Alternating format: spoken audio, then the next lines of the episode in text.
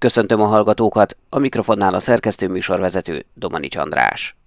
Természettudományos és múzeológiai vizsgálatok igazolják, hogy a Néprajzi Múzeum új kiállításában látható ritka mozaik maszk eredeti aztékkori lelet, közép-mexikói, valószínűleg mixték mesterek munkája valódi türkiszberakással. A Debreceni Atommagkutató Intézet kutatóinak feladata a maszkon lévő kék és fehér színű berakások vizsgálata volt. A vizsgálatokat részben közvetlenül a maszkon, részben pedig a már korábban eltávolított mozaik szemcséken végezték el az Atomki Örökségtudományi Laboratóriumának eszközparkja segítségével. Döncő Boglárkával, az Atomki tudományos munkatársával beszélgettem. Ez a tárgy, ez a Néprajzi Múzeum tulajdonában lévő aztékkori maszk volt, egy mozaik berakásos maszk, és ezt a tárgyat először az Energiatudományi Kutatóközpont vizsgálta Budapesten, utána pedig az Atommagkutató Intézetben is megvizsgáltuk.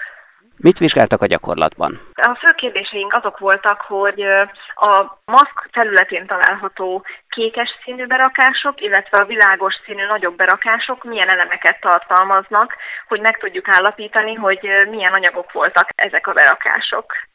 Mivel először is úgy gondolták még régen a múzeumban, hogy türkiz berakású a maszk, valamint a világos részek kagyló berakásúak. És ezt kellett megvizsgálni. Egyrészt az eredetiség szempontjából, hogy tényleg ezek az anyagok-e, másrészt pedig azért, hogy milyen, milyen anyagösszetétele van ezeknek a berakásoknak. A gyakorlatban hogy történt a vizsgálat? Ugye a történészek mindig óvatosak, nem szabad megsérteni, nem szabad megrongálni az adott műtárgyakat, de a vizsgálat az időnként azért mégiscsak muszáj egy picit megsérteni őket. Hogy zajlott a vizsgálat? Az a szerencsénk, hogy itt az Örökségtudományi Laboratóriumban roncsolásmentes vizsgálatokat tudunk végezni, úgyhogy ennek a maszknak a vizsgálata is itt az Atomkiban roncsolásmentesen történt. Először digitális három dé mikroszkóppal vizsgáltuk, ami a képalkotás miatt nagyon jó, nagy felbontásban, különböző nagyításokon meg tudjuk vizsgálni közelebbről úgymond a tárgy felszínét, természetesen a, a múzeológus segítségével. Utána anyagösszetétel vizsgálat, vizsgálat is történt, erre az iksz er ef módszert használtuk, itt röntgen nyalábbal dolgozunk, és készültek még pásztázó elektronmikroszkópos felvételek is, itt is szintén anyagösszetételre vonatkozó információt is nyerünk, viszont a felületről is nagyon nagy felbontásban és nagyon nagy nagyításon készülhetnek felvételek. Itt például a megmunkálást tudjuk vizsgálni, valamint a negyedik eszköz, ami a rendelkezésünkre állt, az a Raman mikroszkóp, itt pedig az anyagi minőségről kapunk információt, a kötésekről, milyen kötések találhatók az anyagban, és ez jellemző egy-egy anyagra, tehát meg lehet állapítani adatbázisok segítségével, hogy milyen anyag. Ezeket a technikákat használtuk, és ezek mind roncsolásmentesek voltak. Öt darab kis mozaik szemcse lett eltávolítva még a múzeum restaurátora által, ezeket is megvizsgáltuk, de ezeket is ugyanezekkel a roncsolásmentes módszerrel. Milyen eredményeket hoztak a vizsgálatok? Nagyon érdekes eredményeket hoztak. A türkiz, vagyis a kékes-zöld színű mozaik szemcsékről beigazolódott, hogy türkiz, egyrészt elemösszetételük, másrészt Raman spektrumuk alapján. A világos színű nagyobb mozaik berakások már szabad szemmel és mikroszkóposan is különbözőnek bizonyultak, tehát ők nem egyneműek voltak. Itt három különböző anyagot találtunk az elemösszetétel és a Raman alapján. Ezek, ezek egyike sem kagyló volt, hanem az egyik egy gipsznek az egyik módosulata az alabástrom. Itt segített a három dé mikroszkópos felvétel is, mert látható volt a rostos szerkezete a kőzet szövetének, valamint egy agyakkő, illetve egy még eddig pontosan nem tisztázott klórtartalmú kőzet volt a harmadik típus, amit meg tudtunk állapítani. Mi a jelentősége ennek a vizsgálatnak, miért volt rá szükség? Ennek egyrészt az eredetiségvizsgálatnál volt jelentősége, amit igazából mi nem mondhattunk olyat, hogy eredeti vagy nem eredeti, viszont történtek ezen kormeghatá- kormeghatározási vizsgálatok is, azt nem mi végeztük, és a kormeghatározás alapján is beigazolódott, hogy abban a korban készülhetett, amikor az aztékok éltek és dolgoztak, valamint a fának a típusa, ami a hátlapot alkotja, ennek a meghatározása is megtörtént, a ragasztóanyag meghatározása is, és ezzel korreláltak a mi eredményeink is, tehát, hogy ezeket az anyagokat maguk az aztékok felhasználhatták.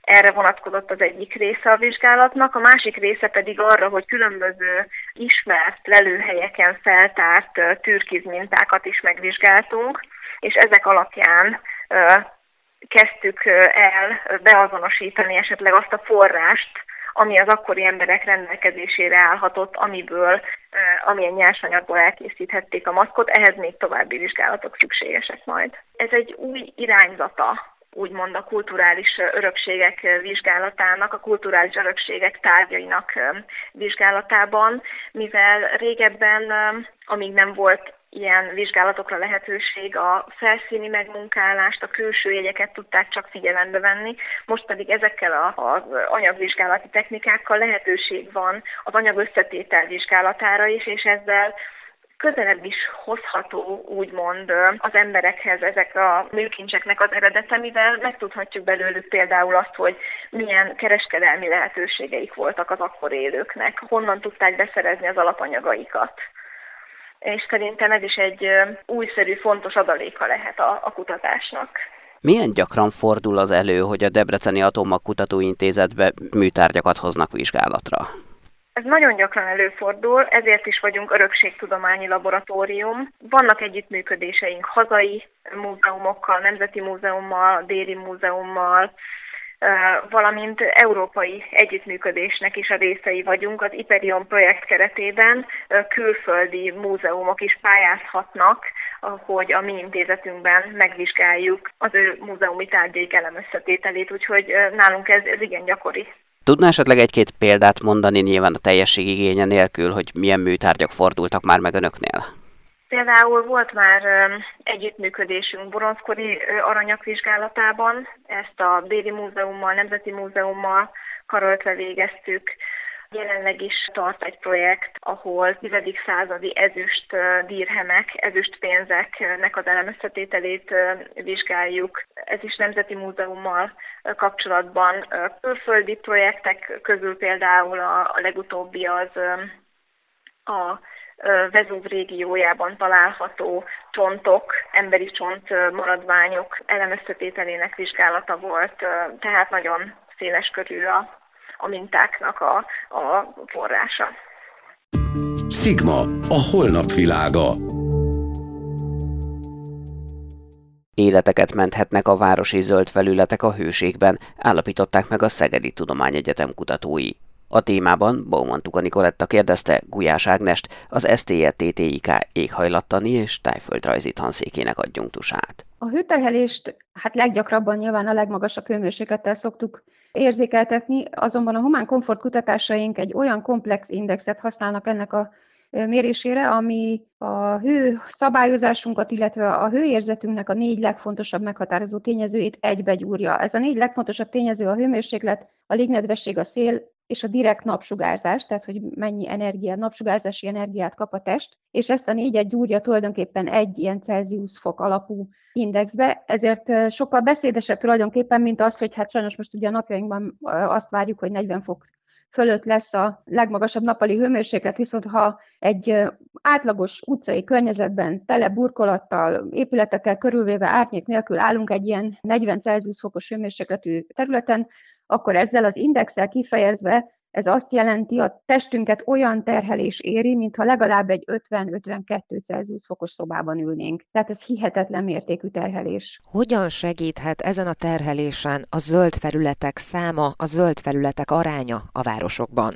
Rendkívüli mértékben, ugye az előbb említett négy tényező közül az első háromra egy kicsit kevesebb ráhatásunk van, ugye a, a hőmérséklettől, a a légnedvességig bezárólag, de amit a legkönnyebben, legegyszerűbben és a leghatékonyabban tudunk befolyásolni, az a napsugárzásnak a mennyisége. Tehát magyarán mondva árnyékolással. Ezt teljesen egyértelműen bizonyítják a méréseink is, illetve a modellezési munkáink is, hogy, hogy a leghatékonyabb árnyékolás ebből a szempontból, vagy leghatékonyabb mikroklímajavítást azt a zöld felületeknek, és azon belül pedig a fás vegetációnak köszönhetjük. Tehát tulajdonképpen egy összetett élő fa lombkorona a lehető legjobb ilyen temperálás szempontjából is, és minden egyéb szempontból is, hiszen egy csomó hozzákapcsolódó egyéb szolgáltatást is nyújt a városban élők számára, tehát megköti a légszennyező anyagok jelentős részét, segíti a csapadék beszivárgását, ha éppen esik, megszámlálhatatlan azoknak a pozitív hatásoknak a, a száma, és tulajdonképpen a haszna, amit egy ilyen zöld felület, például a fás vegetáció nyújt a városlakók számára. Ha zöld felületben, ha városi zöld felületben gondolkodunk, akkor elsősorban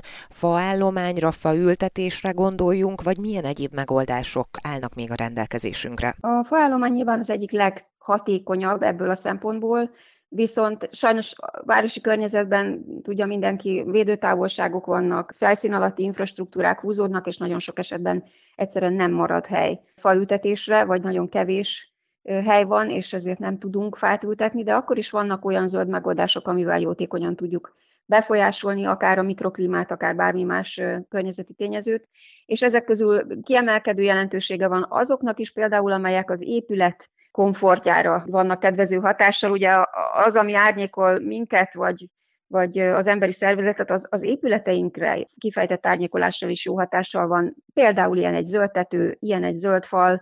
Nagyon érdekes számokat lehet erről olvasni, hogy például egy, egy hatékonyan működő zöld fal olyan maximum tíz százalékát engedi a fal közelébe annak a napsugárzási energiának, amit kap, olyan húsz százalékát visszaveri, hetven százalékát pedig elnyeli. Tehát emiatt azt jelenti, hogy egy jó szigeteléssel, egy megfelelő nyilászáróval és egy zöld fallal nagyon-nagyon sokat tehetünk az épületeinknek is, például a termikus komfortjának a javításáért, de ugyanilyen hatással lehet a zöld tető is, ami szintén nyáron kint tartja, télen meg bent tartja a meleget egy épületben. Ezek ugye most kritikus kérdések és kritikus számok, hiszen egy ilyen energiaválság küszöbén, vagy, vagy éppen a, nem, már nem is a küszöbén állunk, és ez, ez tényleg pénztárcában nyúló kérdés. A döntéshozó manapság azért hoz talán nehezebben döntést a zöld felület irányában, mert viszonylag kevesebb a tapasztalatunk még, hogy hogyan működik, mennyire hatékony, mit tudunk vele elérni, és hogy a mi kutatásaink például arra irányulnak, hogy, hogy ezt a hatékonyságot minél jobban tudjuk számszerűsíteni.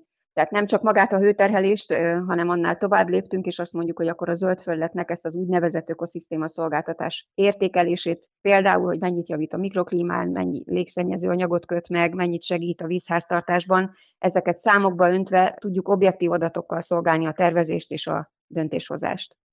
Szigma, a holnap világa. Emelkedik a koronavírus fertőzöttek száma, a dupla vé há ó ismét bevezetné a maszkviselés kötelezettségét, Indiában pedig egy minden korábbinál hatékonyabbnak tűnő COVID-ellenes orrsprét tesztelnek. Herceg Zsolt ezekről a témákról beszélt Rusvai Miklós virológussal, a Magyar Tudományos Akadémia doktorával.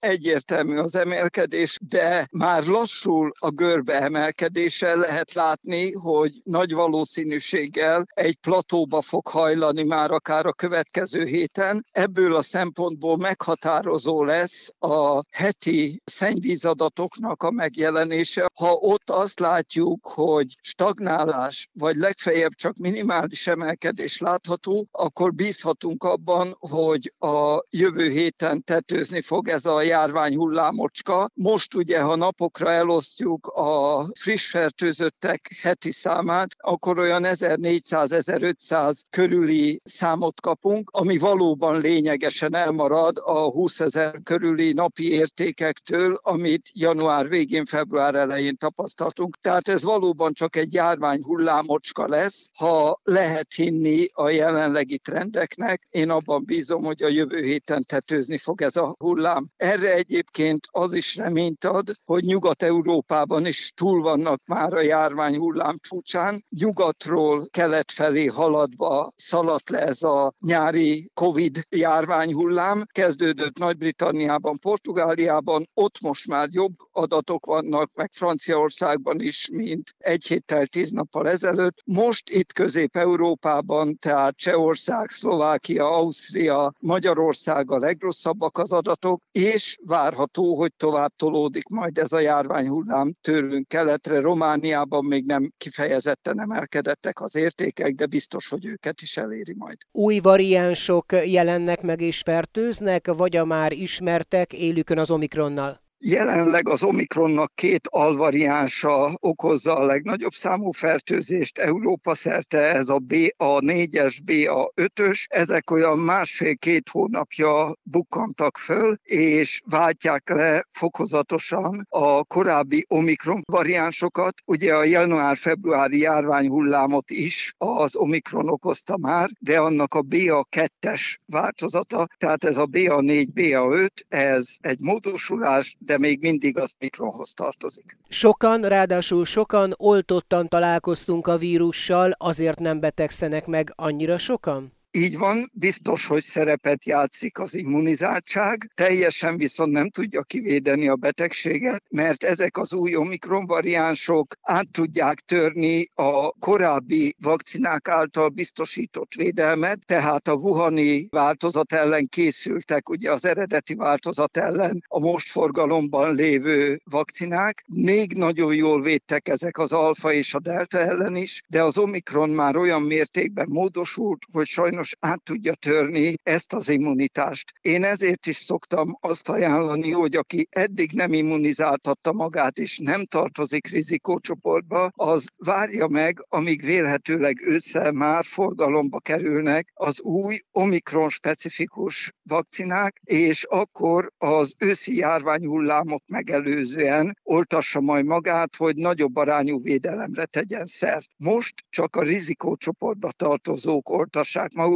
hiszen az ő esetükben, ha csak kismértékben is, de hozzájárulhat a védelemhez a korábbi vakcinák által biztosított immunitás is. Hans Kluge, az ENSZ egészségügyi világszervezetének európai regionális igazgatója a maszkviselés kötelezettségének visszaállítását javasolja az európai országoknak, arra hivatkozva, hogy meg kell előzni egy nagyobb őszi, illetve téli járványhullámot, illetve arra, hogy még most is három ezer európai hal meg hetente a Covid miatt. Ön szerint is maszkot kellene viselnünk? Én azt mondom, hogy most még ez korai, ez a járványhullám most még le fog csengeni, vélhetőleg az egészségügyre nagyobb megterhelést már nem ró, már pedig a kórházi adatok ugye viszonylag kedvezőek, most is a kórházban lévők, lélegeztetőgépen lévők, elhunytak száma bár emelkedett az előző hetekhez képest, de még mindig tíz alatti tartományban van, ha napokra elosztjuk. Tehát én úgy gondolom, hogy a maszkviselést ősszel mindenképpen indokolt lesz bevezetni majd a tömegközlekedésben és a közhivatalokban, de most én ezt jelenleg nem tartom indokoltnak, mert még egyszer mondom, szerintem ez az esetszám növekedés, ez hamarosan csökkenésbe megy majd át. Korábban is érkeztek már hírek olyan orrsprékről, amelyek hatékonyak a koronavírus fertőzés kezelésében. Most is érkezett egy ilyen hír, egy indiai kísérletre hivatkozva több orvosi szaklap azt írja, hogy egy új orrspré negyvennyolc órán belül kilencvenkilenc százalékkal csökkenti a koronavírus számát. Mennyire érdemes reménykedni ezekben a készítményekben?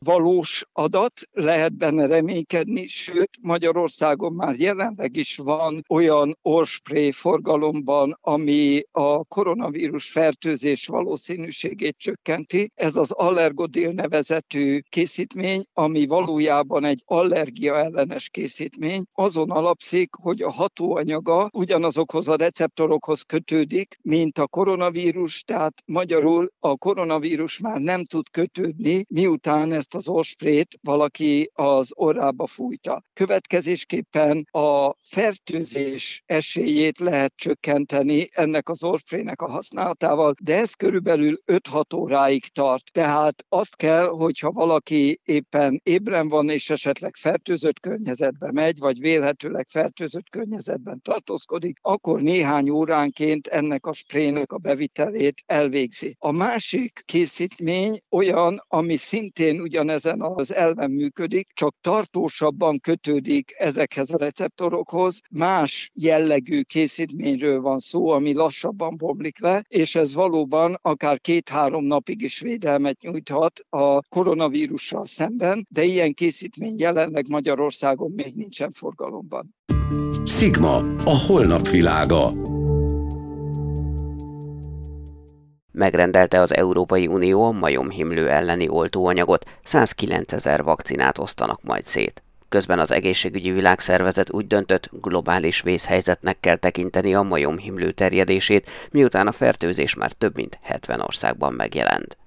Tatár Tímea összefoglalója. Miközben korábban Afrika hat-nyolc országában regisztráltak csak majomhimlős eseteket, addig kétezer-huszonkettőben eddig hetvennégy országban már csak nem tizenhétezer megbetegedést jelentettek. A dupla vé há ó álláspontja így a globális veszélyhelyzetről teljes mértékben támogatható, véli Rusvai Miklós virológus. Elsősorban a férfiakkal szexuális kapcsolatot létesítő férfiak azok, akik veszélyben vannak. Jelenleg a dupla vé há ó azon is gondolkozik, hogy ugyanúgy, mint a hivet vagy a szifiliszt, felveszi a szexuális úton fokozottan terjedő betegségek listájára, de szeretném hangsúlyozni, hogy a majomhimlő vírusa nem csak így terjed, ezt mindenképpen fontos hangsúlyozni, egyrészt azért, hogy ne legyen stigmatizáló jellege ennek a betegségnek, másrészt pedig azért, hogy aki esetleg fertőzött, ne érezze úgy, hogy rejt tűzködnie kell, vagy nem